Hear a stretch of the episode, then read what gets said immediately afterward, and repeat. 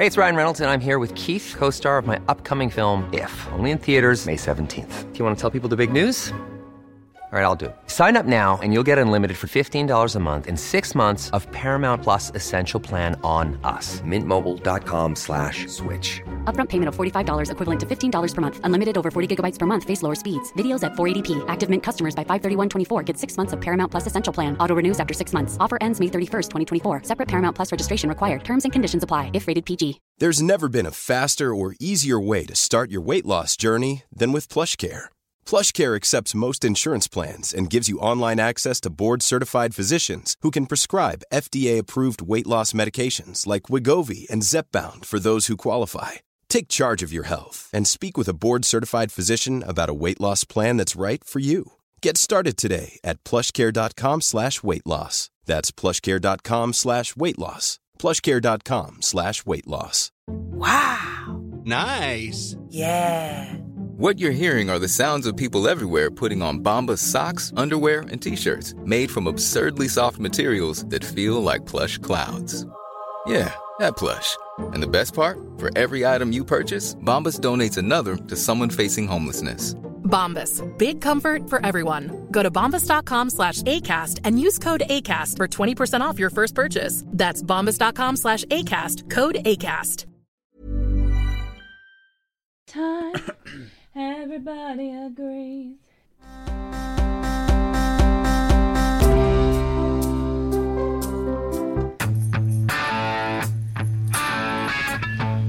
I will add this note here today. Note? I'm going to add a note. Okay. I'm listening. For those of you who, I know right now live, it's only Patreon users right. who are listening to this live. Mm-hmm. For those of you who will be listening in a little bit today, you didn't get a show yesterday, but the Patreon users did. And let me tell you something. It was made private, so if you didn't get to it right away. Okay. Yeah. If you didn't get to it pretty soon after. So yeah, and I'm not gonna dwell on it because but I just gonna say that like you never know. that's not the lesson of this podcast. Especially when you're dealing with emotional pregnant people, things happen. I'll take this one. You take the L, or is that what you do? I'll take the L, or I'll own this one. I knew early on that we had a problem. I radioed back to Houston and said, as soon as a nice gesture, help, evacuate. I brought up a non-alcoholic beverage for my dear wife and. It and my generosity were dispatched quickly, and sideways came quickly as well. And then it just was like, hey, that's life. You guys know it. You guys know that's life. Sometimes the crap just piles up. There's too much crap. And thankfully, we had a good part of the actual battle in front of you. Then we talked last night, and this is. I would say, Alice, this is more pre-2023 style of argument. Yeah, cause like the reconciliation. Why am I hearing the door open and our dog heading towards it? Who was that voice? Guys, don't let Pepper escape. It is our next door neighbor's most free day of the week. So, who's the same age as our son and likes to play with him, so It may he has a busy schedule and it's his most available day, so sometimes he comes over on Tuesdays. So speaking of exploding on the tarmac, Elon Musk is the news today. Why is he exploding on the tarmac? Oh, I see, because of his rocket ships. That's right, Alice. You know what? I'll just catch on to all your jokes slowly. His rocket ships. He builds rocket ships. I'm sorry. I might not be actually really smarter today than yesterday, or less just insane. Another picture to burn. Sorry. What's the next line go? You chewing ice? So go and tell your... Whatever. Okay. All right. Listen. So that's look how fun you are tonight. I can make fun of you. I know. I'm in a good mood. So part of it is just getting through it today because this was a very stressful day in which I had a lot of stressful meetings, and I had to get kids to the dentist, and I had to get some kids to karate and some kids to softball and have everybody's right uniform pieces when I brought them. Hold on. Before the punch list is all ASs, who had to get kids to karate? Well, you got them to karate, okay. But who used stain remover on their little uniforms and bleached everything and that ran it through the wash and dried it and found their shoes and cleaned the bottoms of their feet because they'd been out in the yard so that they don't have little muddy feet at karate. You did, my dear. No, but I'm just in a better mood because now it's over. So this Musk thing, my big takeaway in the Musk thing is Trump, cut the crap, dude. God, he looks small when he's lashing out on Truth Social about how Elon begged him for contracts. Nobody thinks Elon's a loser, okay? So you can do the "you're fired" thing all day to him. People aren't buying it. Did you see it? I didn't see the Trump piece about it. So what this is about really is, so Ron DeSantis has... Let me play this. This is okay. Elon talking. This is on Fox News and Wall Street Journal, like Ed Board vibe video meeting. In your time, I think it would be probably correct. Okay. So, yes, I will be interviewing Ron DeSantis, and he has quite an announcement to make. And it'll be the first time that something like this is happening on social media and with real-time questions and answers, not scripted. So there you go. And he said, did he say he has quite a good announcement to make? I guess that's what he said. I think it is. Let me... go back up here. And it'll be the first time that something like this is happening on social media, and he has quite an announcement to make. Quite good announcement. I thought he said quite an announcement to make. I don't think so. Maybe he has quite an announcement to make. I think quite good announcement. I hear quite an, but... Is not one of the words happening. He has quite an announcement to make. Quite of an announcement? He has quite an announcement to make, is what I hear. And he has quite an announcement to make. I don't. That's what I hear. I hear don't good, know. Quite good announcement to make, and to me, that's an endorsement. Well, I don't know. So he is having a big DeSantis donor involved in this too. There is a lot of money coalescing behind DeSantis. It's an interesting one. So, I mean, like, I know people who are upset that Tucker's going to Twitter because they feel that Elon Musk is part of the global elites who wants to put a chip in you and control everybody. He's like, which he does. He wants the chip. He does want the chip in you. Yeah. He's a futurist. He's a transhumanist. He does make electric cars. You know, this is... But, you know, I tend to think people like Elon Musk aren't really on a side per se. I think... Either choosing Elon Musk as the champion of your political views on the right or the left is probably not quite right, because I think he's a bit of an oddball weirdo, and I think he probably agrees with you on some things and probably not on others. One issue that I think is really important that I agree with him on is free speech, and I think that's where he is, and I think he's very...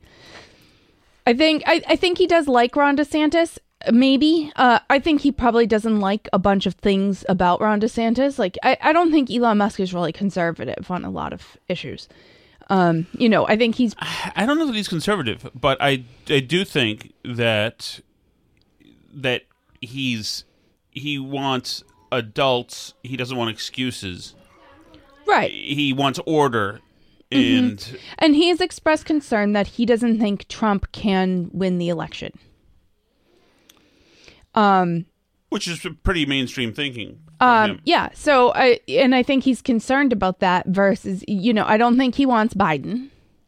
I think he feels, based on like a bunch of the Twitter files stuff that he and his team have unearthed there at Twitter, of what the FBI was doing involved in all these, you know, free speech issues. I think he thinks that stuff's bad, and he doesn't mm-hmm. want to see those agencies controlling everything. Right, and we had that audio from a couple of days ago, whenever it was, with Musk saying he just wants somebody young, right? Wasn't that him? Yeah, I think he wants young. I think, you know, he doesn't like... he compared George Soros to Magneto on TV the other day, and they didn't like that either. Magneto, of course, being the villain from... X-Men, who I don't know about, but he in Magneto's a Holocaust survivor. Oh, okay. But like turns evil. I don't watch that in X-Men. I know you don't. Which is why I'm explaining it to you. But let's put a pin in something else. Okay. When we towards the end of the show, we're going to be watching a show, and I'm going to tell you what it is at the end. Okay. Okay. Pin. So.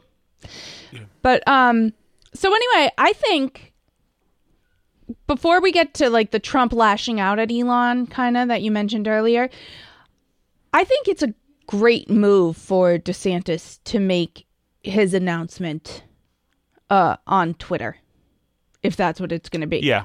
Which I think that it is because we all know it's going to be this week. I think that it's smart of Elon Musk to say that he's being the new media platform of the future.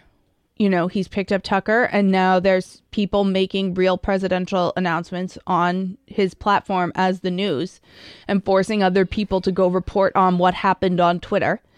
And I think it's smart of DeSantis for a few reasons. For one thing, it codifies his rejection of the mainstream media.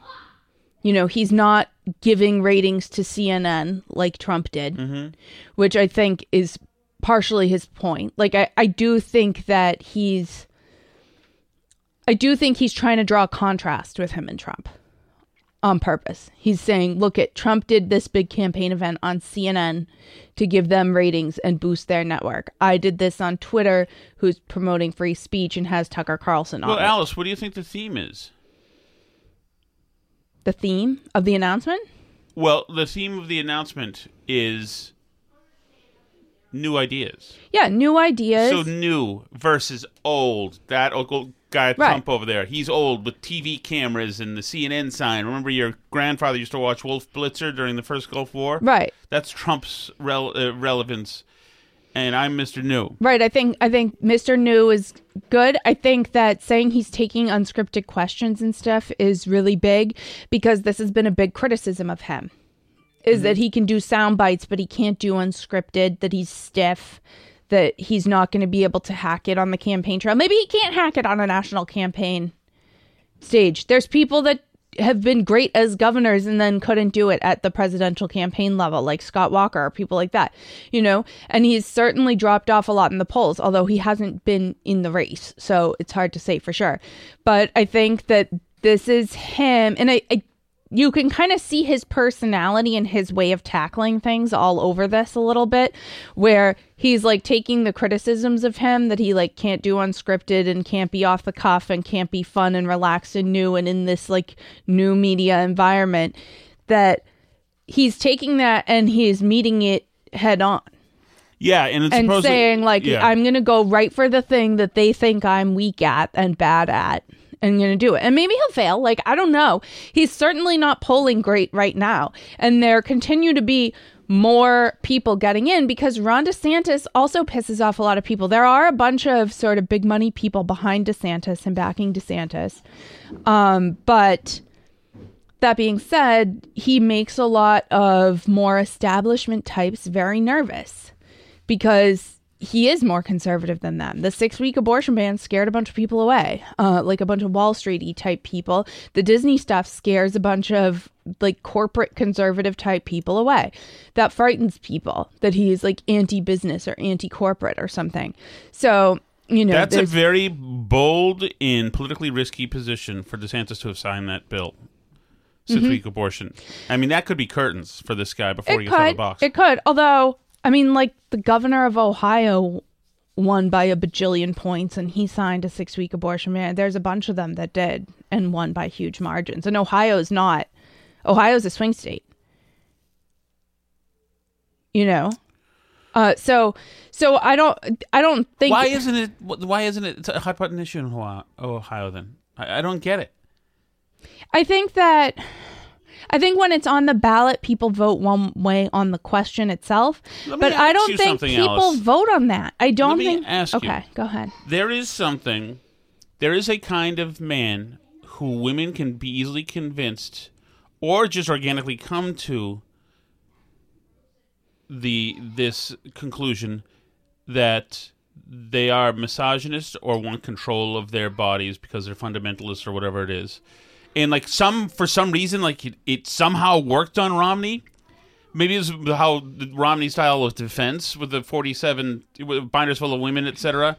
Well, I think people also know and think that Romney is, accurately believe that Romney is sincerely, devoutly religious. Actually, in his heart. Yes. The way, like, Santorum is, too. Right. You know? And I think that in particular lends itself to people thinking that you're, like, coming after their birth control pills or something. Mm. You know? Whereas some people, even when they say the words, people don't necessarily really believe it about them. That's going to be a very... Not that I'm not even sure if that's a good thing or a bad thing, but I just think some people give off that, like, Ned Flanders vibe, and some people don't. Hmm. But anyway, so I'm intrigued, but there is also a lot of big establishment money trying to court other people to get into the race because they don't like DeSantis being the alternative to Trump, because they view him as too conservative too. So whatever you say about, like, DeSantis having money behind him and being Jeb ! Or whatever, he's really not. Like, the fact that we're talking about DeSantis versus Trump as, like, the big two already means that the Romneys of the world lost. Well, so, because just to give you an idea, like, Sununu is saying it's likely he's going to get in. He's, probably going to be in the presidential race. That's a Romney. That's a New England... Moderate, squish, doesn't make big banks nervous kind of candidate. Mm-hmm. And he'll do tax cuts, and he'll be pro-corporate welfare, and... he won't do anything scary with abortion. That's right. What you get with that. And that's like what people in Massachusetts and New Hampshire, that's what they like in a Republican businessy guy candidate, right? So that's never going to, in this primary, that is Jeb. That's not going to go anywhere. And people are trying to recruit young kids. Well, I mean, how do you know young it's not going to go anywhere? In this primary? Sununu? You think Sununu's going to win the nomination? He's going to win New Hampshire, I think. I don't know. Because the key is to get New Hampshire, Nevada, South Carolina. I mean, Trump won New Hampshire before. You think they're going to... But there was no favorite son running. I mean, I don't. Sununu if he wins the general election in New Hampshire, I don't know that he wins a Republican primary in New Hampshire. He has his own problems with the party there. DeSantis has picked up a ton of endorsements in that state. But I was at a high-power breakfast that I used to go to every week. Okay. You remember this breakfast? Mm-hmm. Mm-hmm. You complain about it a lot. I complain about it, yeah. And Sununu, usually it was Democratic politicians who came in, but Sununu came in one morning to talk to us for an hour and take questions. And he delighted in antagonizing and needling everybody in the room, except for me, because I was all on board with everything, obviously. And he had delighted in it. He made fun of Massachusetts. He made fun of the business. He made fun of the geography. He was in the middle of Boston, in the post office square, mm-hmm. doing this stuff. It was really... So he's got big personality. He can play rough. The only thing is, like, in that room, he's got big personality. In a room that's got Donald Trump in it, and DeSantis, and even Chris Christie, I don't know what happens to his personality. Right. Because there's nothing exciting in a primary debate about being the most reasonable person there. And Nikki Haley's going to be doing one-liners about lipstick and high heels. Oh. And Tim Scott will be there. He's getting a lot of support from, like, the DC people. Like, he has mm-hmm. Senate endorsements from his colleagues in the Senate and stuff. And there's a bunch of people. This surprises me that there's still people out here like this. But there's a bunch. And I like Tim Scott a lot. But it just is funny to me when, like, people will, like, quote sources told them they think it's, like, really great that if we have like a black Republican as the face of a party because it'll like show people how not racist we are. Like, you think that's gonna work on them? Where have you been for the last 20 years? They're not gonna not call him a white supremacist just because he's black. Yeah, but Tim Scott. I like Tim Scott. I'm not. Tim Scott has had. He grew up in the South. Mm-hmm. He has had beginnings. It's not as if, you know, he grew up in the Upper West Side and immediately went to Columbia and then Yale. This guy has had humble beginnings. Right. Which, for South Carolinians, I don't know how he did. I should have looked. Mm-hmm. But this guy's got legitimacy. Oh. That Republicans, if you are, Republicans would have to have. Democrats don't. Somehow, like, Obama was given a whole, the allotment of the typical experience of a black person growing up in the United States, where Obama had a very atypical upbringing. Right. I mean, Clarence Thomas too had a much more humble beginning than like Obama did or any of those people. Like, I mean, English wasn't even Clarence Thomas's first language.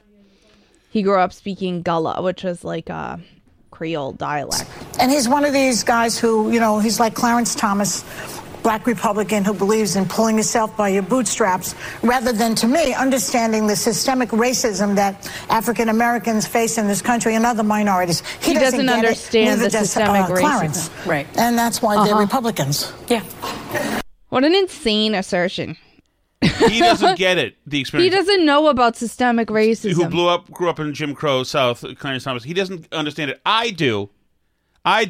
You know, I've been between Midtown and 72nd Street, so I know systemic racism. Woo!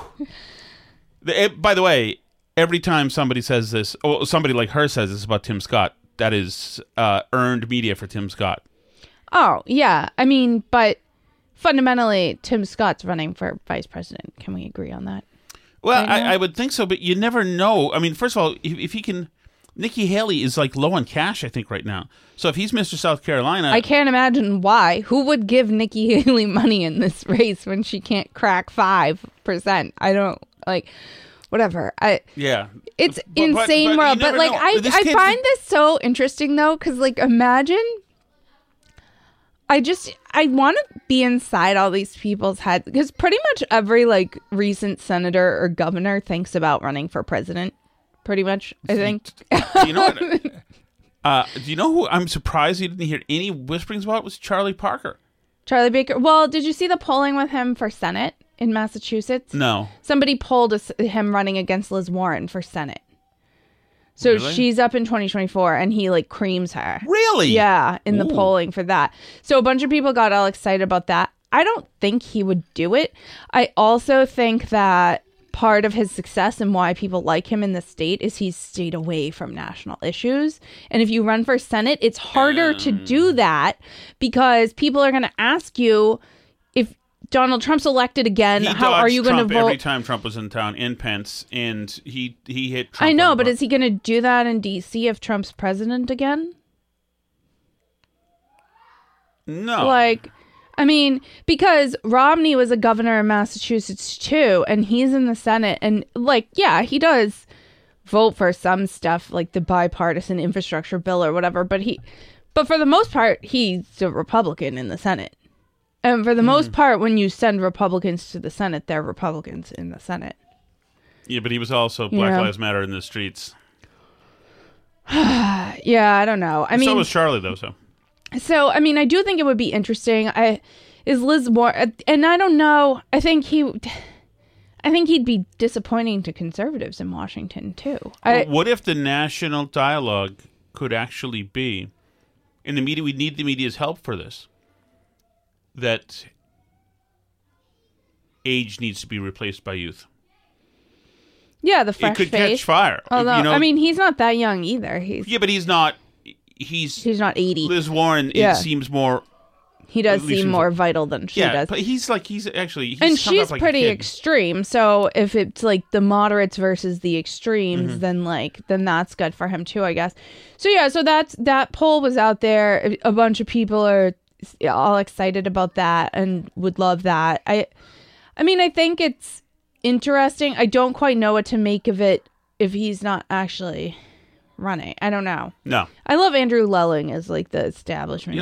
What's he doing? I don't know. I don't know what he's doing. I want him some money right now. Speaking of Republican senators from Massachusetts, currently from New Hampshire, Scott Brown's supposedly mulling a Senate run again in New Hampshire as well. You were reaching out. What's going on? Oh, I do have to reach out to him. That's right. So he's holding lunches, backyard barbecues with presidential candidates. So Nikki Haley's going to be at his house in Rye tomorrow.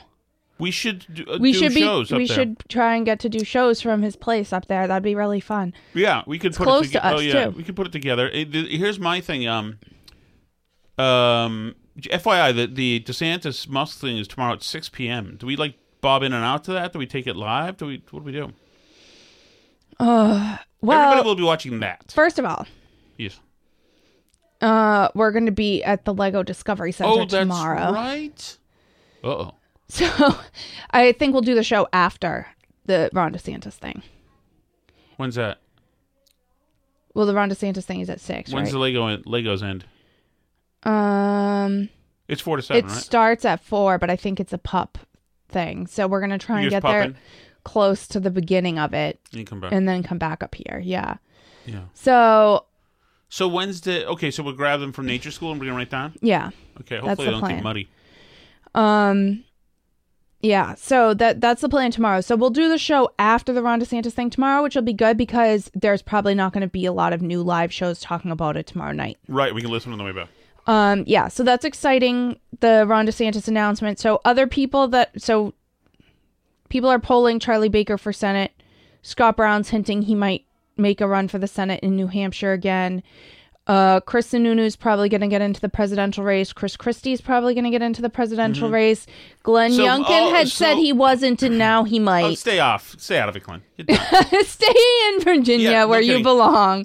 But you know what's interesting? Most of the analysis that I've seen, heard, and read, and I just got done watching The Sopranos, which I can't believe. I didn't like that last season. You didn't like that? I didn't like the undoing of everything. Everybody gets killed. And isn't that the point?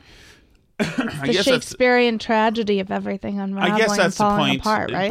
But it reminds me, I can't believe how long ago that was that I was watching. Because when did that show end? Like 2005? Well, remember that Hillary's campaign announcement was a takeoff on that scene in the diner with Bill Clinton. Oh, I don't remember that. You don't remember that? Because it just happened.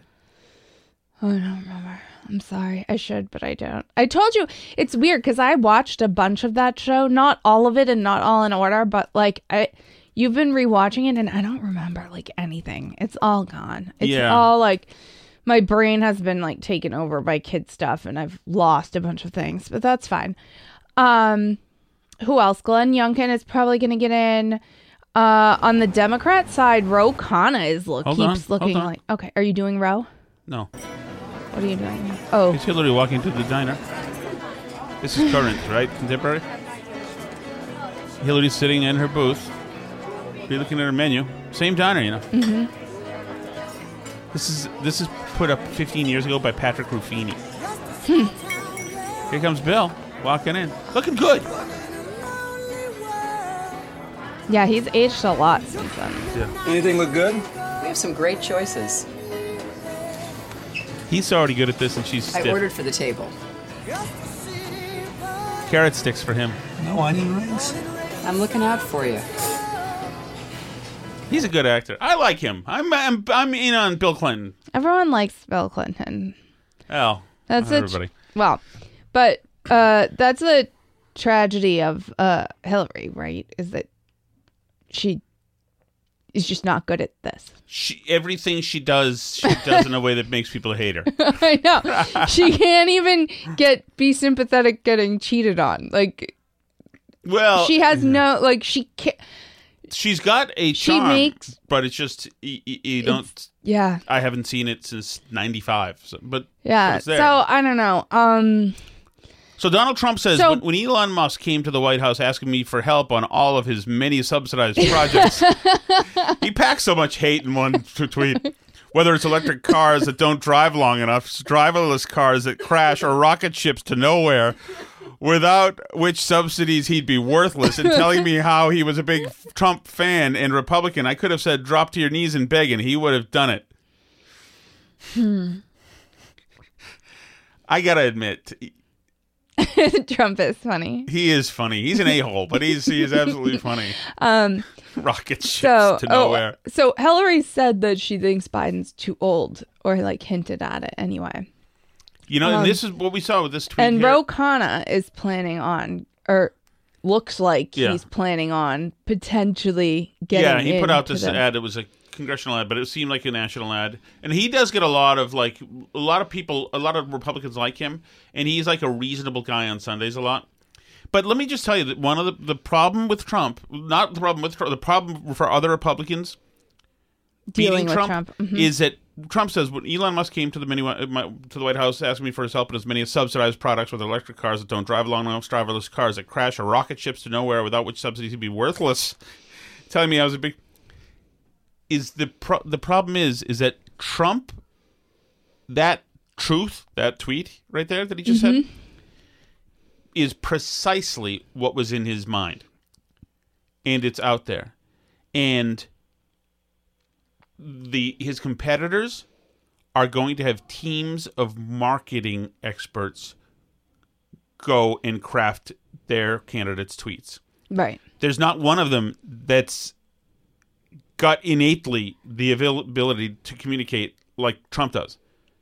Mm-hmm. You know, they're going to have to like find ways to make all caps and typos. It's going to cost them like $800,000 per typo. Important consultants explaining to them how to seem relatable. Yes. How can I be more like Trump? So yeah, it is an issue for the other candidates is nobody has that natural thing that he does. The problem with Trump, of course, is that you know, you don't know. Trump's great gift is also his great weakness, which is that he puts out there exactly what's on his mind. Right. So if what's on his mind is you buying NFTs of him so that he can make money, then that's what you're going to get that day. Right. You know, but you know, once again, if somebody else, competition starts, you know, fading into oblivion, their consultants are going to be like, Mr. DeSantis, we need to call somebody a horse face. Right. So, and if you remember 2016, I feel like that never panned out for any other Republicans. Remember Marco Rubio tried to do that stuff for a while? Exactly. Tried to like, say rude lines about Trump, the size of Trump's hands or whatever. Now. And then Christie went in and murdered him. So, but it was so cringe. Hey, it's Ryan Reynolds, and I'm here with Keith, co-star of my upcoming film, If, only in theaters May 17th. Do you want to tell people the big news? All right, I'll do it. Sign up now and you'll get unlimited for $15 a month and 6 months of Paramount Plus Essential Plan on us. MintMobile.com/switch. Upfront payment of $45 equivalent to $15 per month. Unlimited over 40 gigabytes per month. Face lower speeds. Videos at 480p. Active Mint customers by 531.24 get 6 months of Paramount Plus Essential Plan. Auto renews after 6 months. Offer ends May 31st, 2024. Separate Paramount Plus registration required. Terms and conditions apply if rated PG. There's never been a faster or easier way to start your weight loss journey than with Plush Care. Plush Care accepts most insurance plans and gives you online access to board-certified physicians who can prescribe FDA-approved weight loss medications like Wegovy and Zepbound for those who qualify. Take charge of your health and speak with a board-certified physician about a weight loss plan that's right for you. Get started today at PlushCare.com/weight-loss. That's PlushCare.com/weight-loss. PlushCare.com/weight-loss. Conventional wisdom Rubio people are telling me that Christie's in there to just simply be an enforcer. To kill people for Trump. Or kill Trump too. Maybe. Or keep Trump on his heels. Maybe, but I think and Christie was kind of almost Trumpy before there was Trump in these races where sorry, one moment. You stay here and talk about Christie. Yes. Christie was indeed one of those people who was, he was awesome. He was the first Trump. Well, Trump was the first Trump, but Christie was the first politician to do the thing where he'd lay into teachers' unions, people, etc. Is there somebody bleeding profusely in here? I heard Alice ask, is that ketchup to one of our kids? I assume somebody lost a tooth? Or has been stabbed by a sibling? No, it was ketchup. Oh, it was? I fell for the oldest trick in the book. Oh, really? Yeah. He squirted a ketchup packet all over his little eyeball. Sick people. You've got sick kids. And, yeah, I thought that somebody was gravely injured, but no, everyone's totally fine. Not this time. Not this time. Everything's fine. Everybody's safe. So, yeah, so Christie, we were talking about, he was the original Trumpy guy. And I think one of the reasons he's effective at that, whereas a lot of people aren't, is that with him, it doesn't come from a consultant place. He also lashes out at people in anger and, like, will attack people colorfully. Yeah, it always has been. It's been wonderful. So, which, you know, and he has that, and somebody like Marco Rubio just is not credible if he tries to act like that. So, you know, anybody who's going to try and be in this race is going to have to try and carve out a space for themselves where they're not going to, where they can't, you're not going to out-Trump Trump. You can only be who you are. But you can call him old and keep calling him old, and that's the best play you've got. That's it. Although he doesn't act old. He acts nuts, but he doesn't act old. Yeah, no, I mean, I think... But I think that you can make the case that he's the past, that he's living in the past. And that is, and with the 2020 election. Yes, yes. And, you know, and that he's, he was wrong on a lot of COVID stuff. Mm-hmm. And Ron DeSantis can make that case better than anybody else can. My worry about this is when you say he's wrong on the COVID stuff, or you can also hit him with... GDP for that year. You could also hit him with. I mean, I don't think you hit him. I don't think you hit him with that. But yeah. But if you make him, it was obvious to most people that Trump didn't want to have the country shut down. That he had this twerp next to him, and he said, "This must be the guy who knows about this stuff," and he deferred and right. I'm referring if you get Trump in ways that people that Republicans are going to find Bush League. You know, or because you know, this is a guy who had a fake Russia investigation in his own government after him.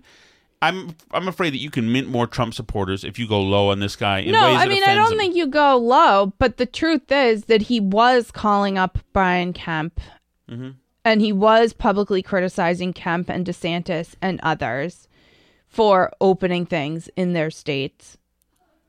He was. When those people, and I think there was a case to be made initially for some of the initial shutdown stuff briefly at the very beginning when there were no masks and everything was up in the air and it was running roughshod through like New York City and a bunch of nursing homes and stuff. Like you just didn't know what the deal was and we didn't have equipment that hospitals needed and stuff, right? So I think like 2 weeks actually could have potentially been reasonable, but there were governors that saw before Trump did that this could not be forever, that this was not going to work for any longer and that they had to get their states reopened. And Trump did get there, too, eventually, but he was behind them on it. And when they were reopening, he was standing with Fauci and criticizing them for doing it. And that's the truth. And it's not low to go there. Some stuff is low. But like I think criticizing like Biden does Trump for the GDP that year or for like government spending that year is ridiculous. Or unemployment. Yeah, or unemployment. Things like that. I mean, that's stupid, right? But... And that is low, and that's an unfair shot, right? Because that would have happened under any president. But I think that saying, which is true, that there were governors that reopened under direct pressure from Trump not to, and that, you know, Trump was the last one to do that, basically, of the people running for president. That's... I mean, I think that's a totally fair shot. Yeah. And I think Trump pushing vaccines after a point when we knew that they were not useful for everybody they were being pushed for is also a fair shot. Like boosters for college kids and the mandates and all this stuff. Which he didn't do, but I think that he could have spoken out more against like the vaccine mandate stuff in ways. Right. I mean, everyone pushed the vaccine at first. So once again, it's like, yes, Ron DeSantis did shut down his state. Yes, he took the vaccine. But I think when it comes down to it, it's like, who had the more reasonable position first, right? Like, right. And who saw the writing on the wall for these things earlier. And Trump is going after DeSantis, and he will go after DeSantis about things, life in Florida. You know, there being a lot of problems in Florida. But meanwhile, Trump moved his primary residence down there. So can't be that bad. I just think DeSantis and the Republicans need to make sure that they don't use any line of attack that Democrats have been using. Yeah, I think that that's true. Because that's it. People, you will seem totally corrupted if that's something that they do. Yeah, I mean, I agree with that. I think that that's true. But DeSantis is one of the people who can actually attack Trump from the right. And not just on like these social issues. Another issue that I think it's really that makes some of the big establishment banker types nervous. That I think DeSantis is actually really good on is the that wasn't somebody knocking at our door, was it? Guys, is that somebody knocking at our door? James!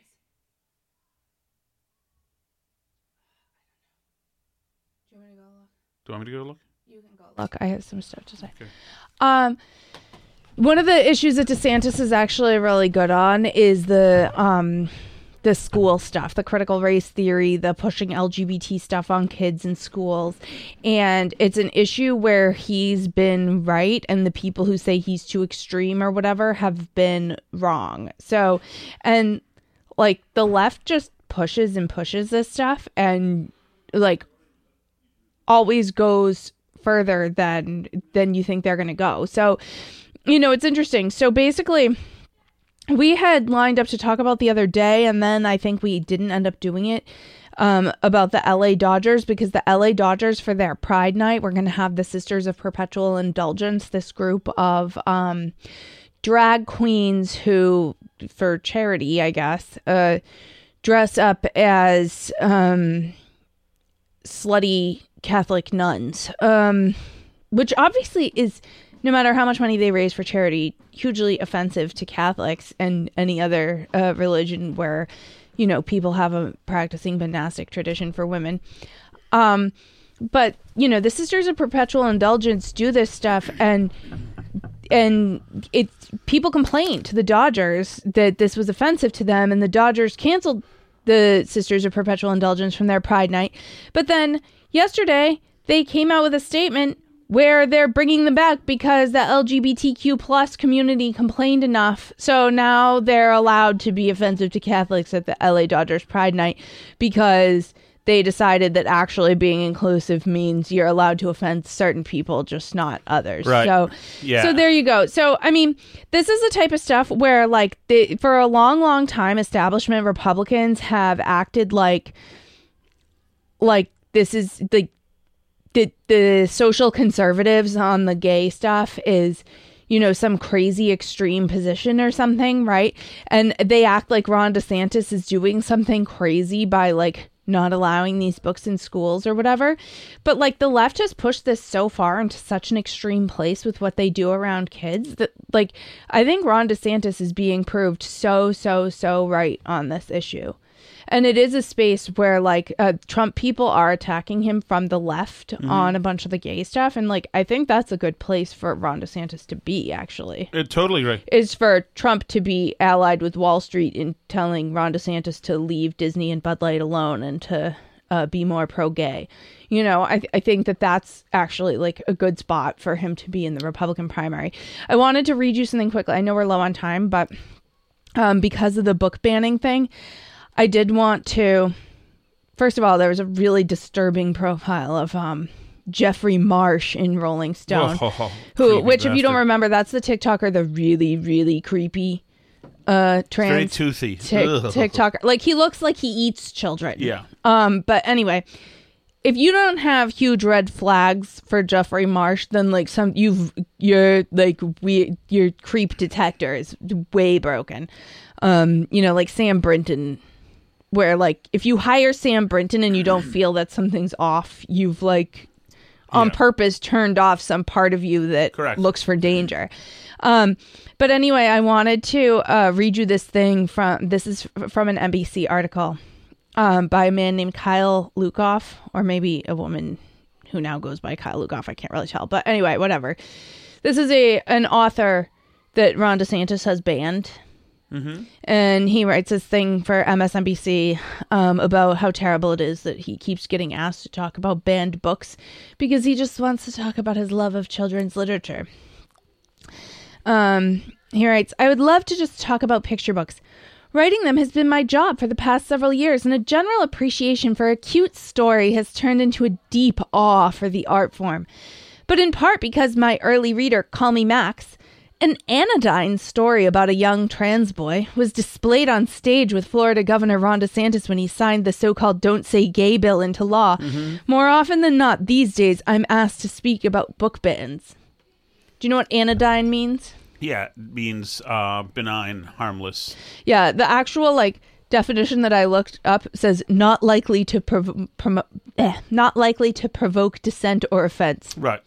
So the early reader book about the trans kid, would you say that's anodyne? I would not say that that's anodyne. I would say that it being about a young trans kid, just the phrase young trans kid is not anodyne because a lot of people don't think very young children can make a determination about their gender. Many people would say there's no such thing as a young trans kid.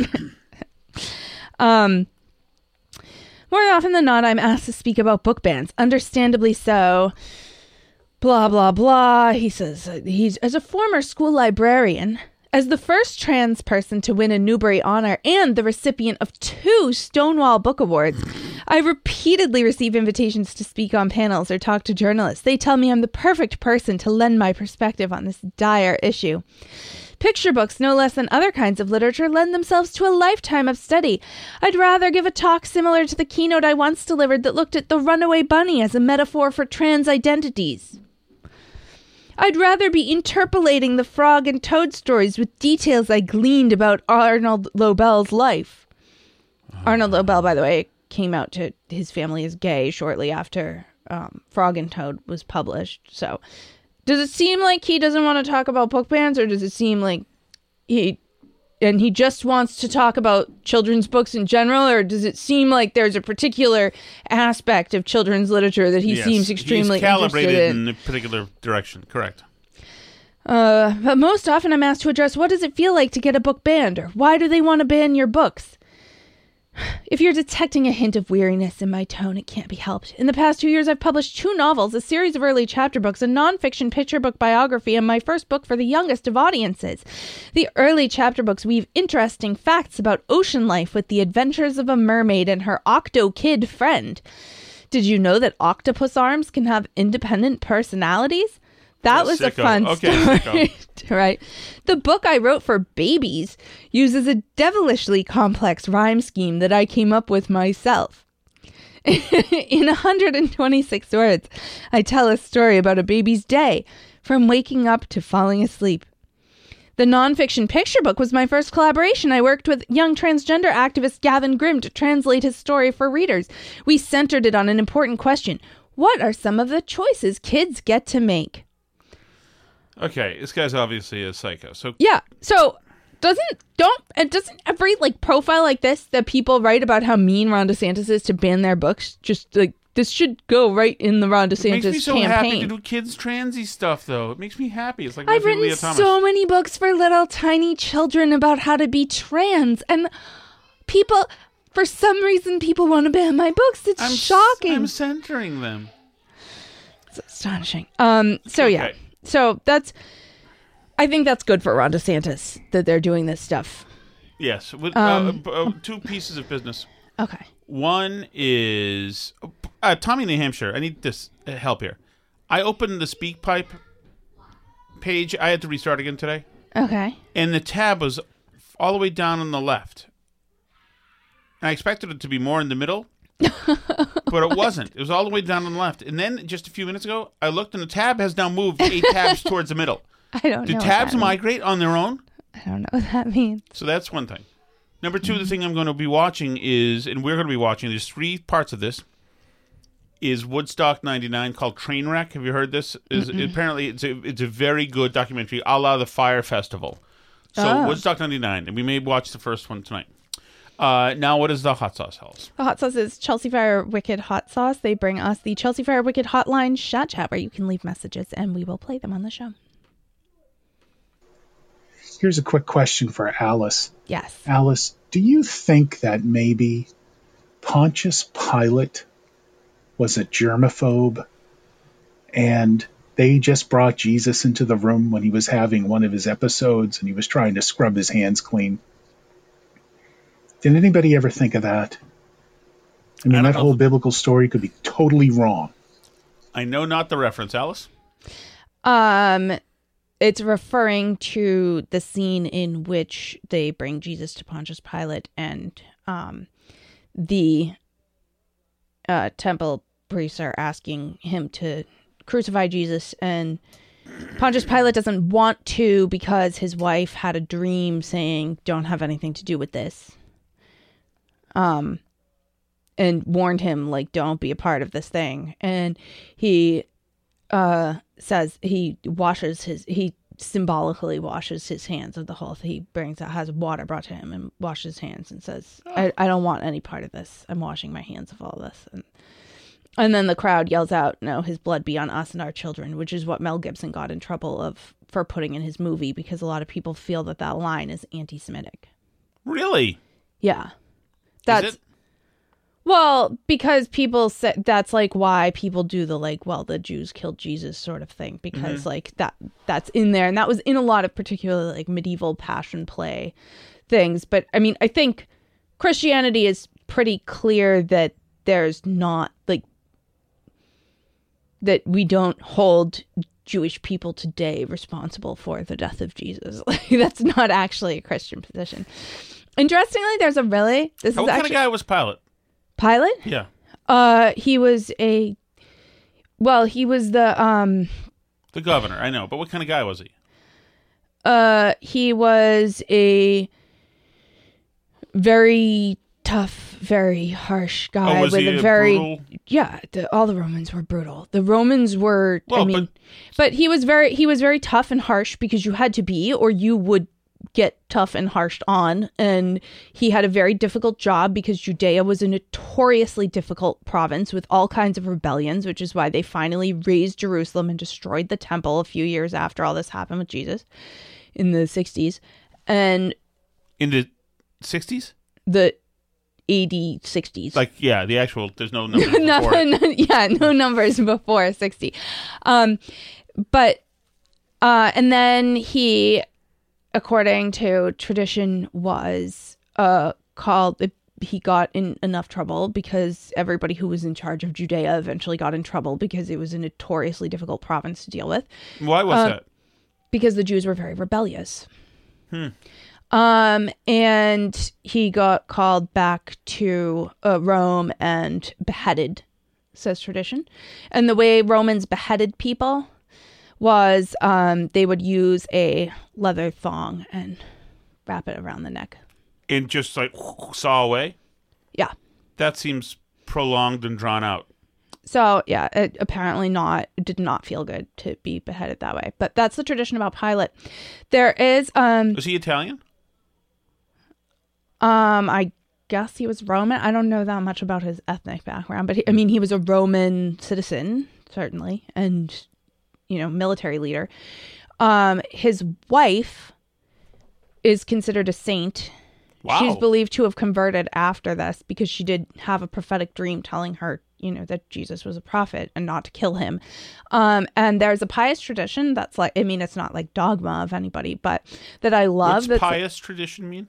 Pious tradition means it's a religious tradition that a lot of people hold, but it's not it's not endorsed by the church as fact, right? Okay. But the pious tradition that I've read about his wife's dream is that the dream is Pontius Pilate is the only person whose name is mentioned in the Nicene Creed besides Jesus, Mary, God. Mentioned where? In the Nicene Creed. That's the formative statement of belief for Christians. I believe in one God, the Father Almighty, the Maker of heaven and earth, and of all things visible and invisible. All right. Anyway, this was the formative statement. Like, every church believed this until probably the very late Reformation. That's the standard. It was from the Council of Nicaea, is why it's called the Nicene Creed. But anyway, we should move to the next. No, but Christians say this. Dr. Wait, Cheswick, can I finish my thought on this because this is really important to me. Hold on, Dr. Cheswick, I hope you appreciate that you've gotten all sevens here on this slot machine. And the ROI on what you wanted. You wanted this. Here you go. Don't get me started with things. So, but most Christians say the Nicene Creed in church, every Sunday, or like at least most services, most traditional liturgical services that I'm aware of contain the Nicene Creed.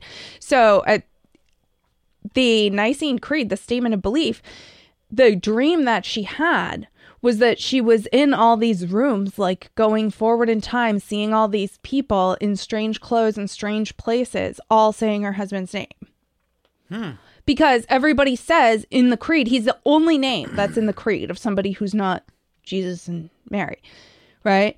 That he was crucified for us under Pontius Pilate and suffered and was buried. And she just like kept hearing those words over and over in her dream, like these huge rooms full of all these people, crowds and crowds of people saying he was crucified for us under Pontius Pilate and suffered and was buried. He was crucified for us under Pontius Pilate and suffered and was buried. Thank you very much. And it went like over and over. And like, up, I think that is a really good answer. Thank you very much. God, never ask another biblical question, Dr. Cheswick. Trish says that Pilate's wife was a saint because she tolerated his thievery at Market Basket.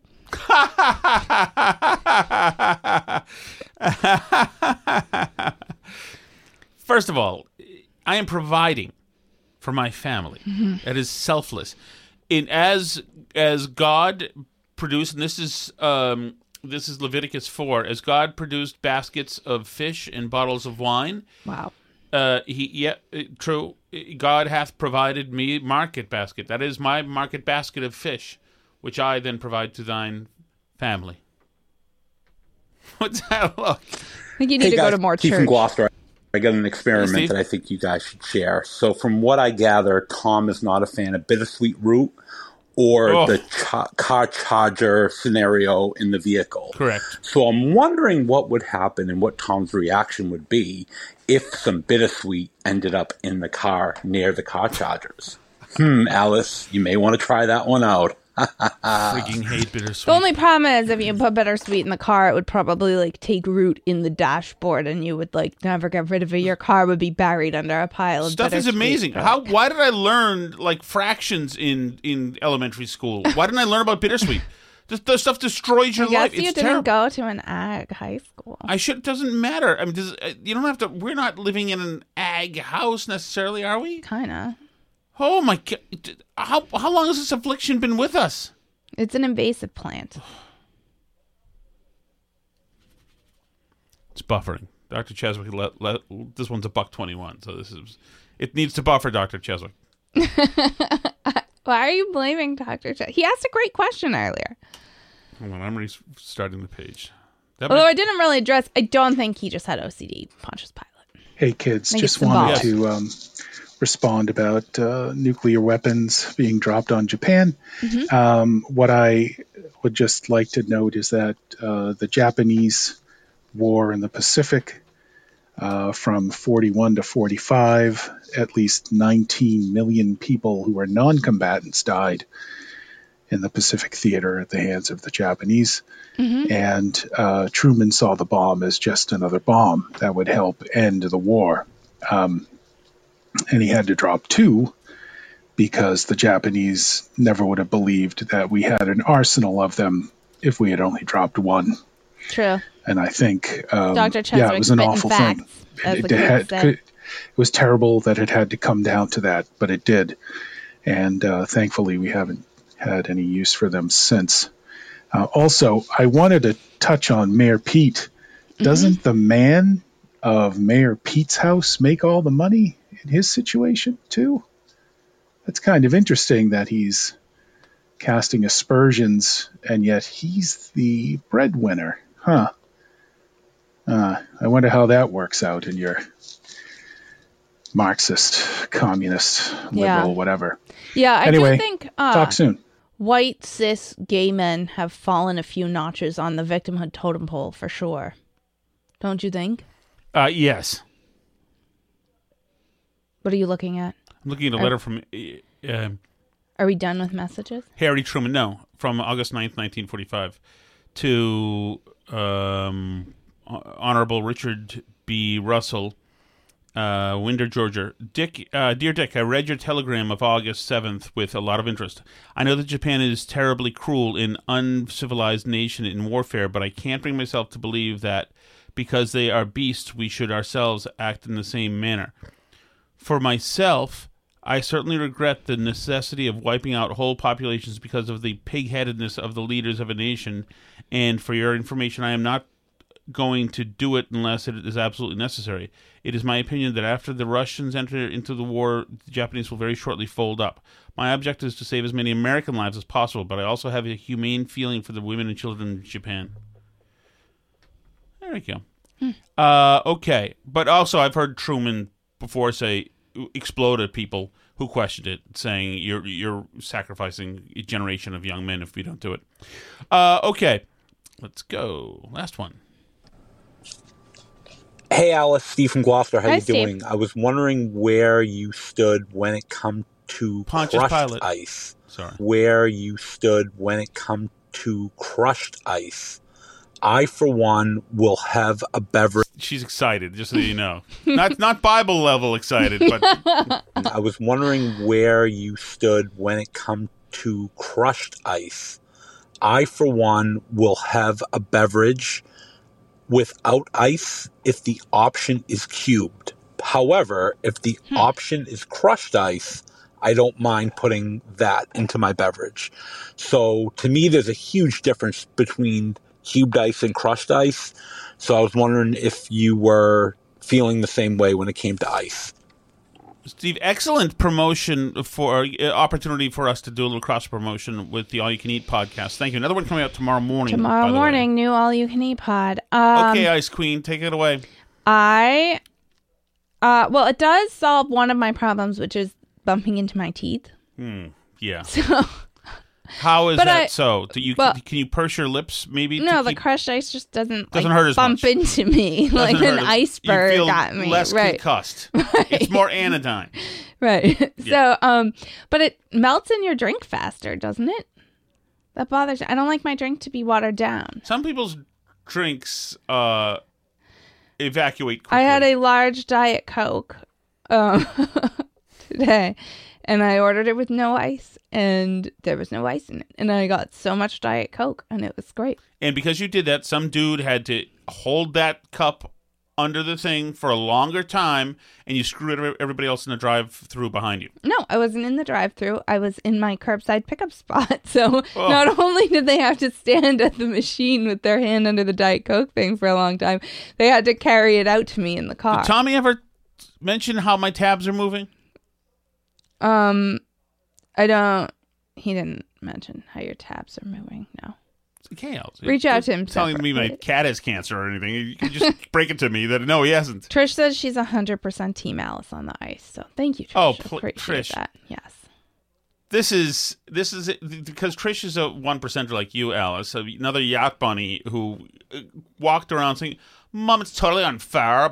My lips got bruised from ice concussion. This is something that those of us who grew up in hard Scrabble environs don't have the luxury to worry about. Congratulations, Alice.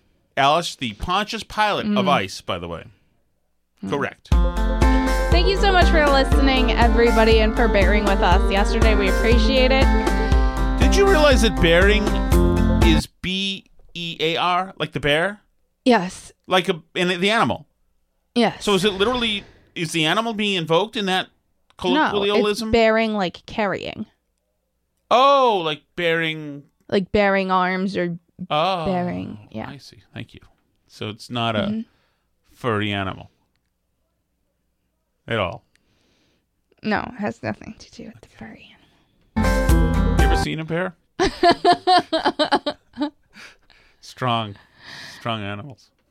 Okay.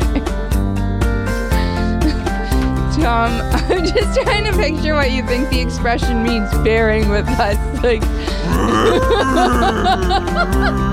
stop. BurnBarrelPodcast.com, guys. C'est la vie.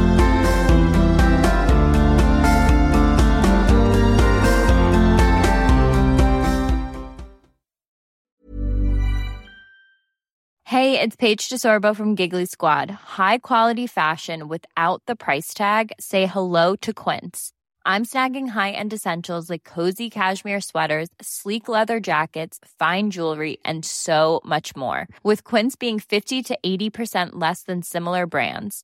And they partner with factories that prioritize safe, ethical, and responsible manufacturing. I love that. Luxury quality within reach. Go to quince.com/style to get free shipping and 365 day returns on your next order. Quince.com/style. Imagine the softest sheets you've ever felt. Now imagine them getting even softer over time. That's what you'll feel with Boll & Branch's organic cotton sheets. In a recent customer survey, 96% replied that Boll & Branch sheets get softer with every wash. Start getting your best night's sleep in these sheets that get softer and softer for years to come. Try their sheets with a 30-night guarantee. Plus, get 15% off your first order at bollandbranch.com. Code BUTTERY. Exclusions apply. See site for details. Hey, it's Paige DeSorbo from Giggly Squad. High quality fashion without the price tag. Say hello to Quince. I'm snagging high-end essentials like cozy cashmere sweaters, sleek leather jackets, fine jewelry, and so much more. With Quince being 50 to 80% less than similar brands.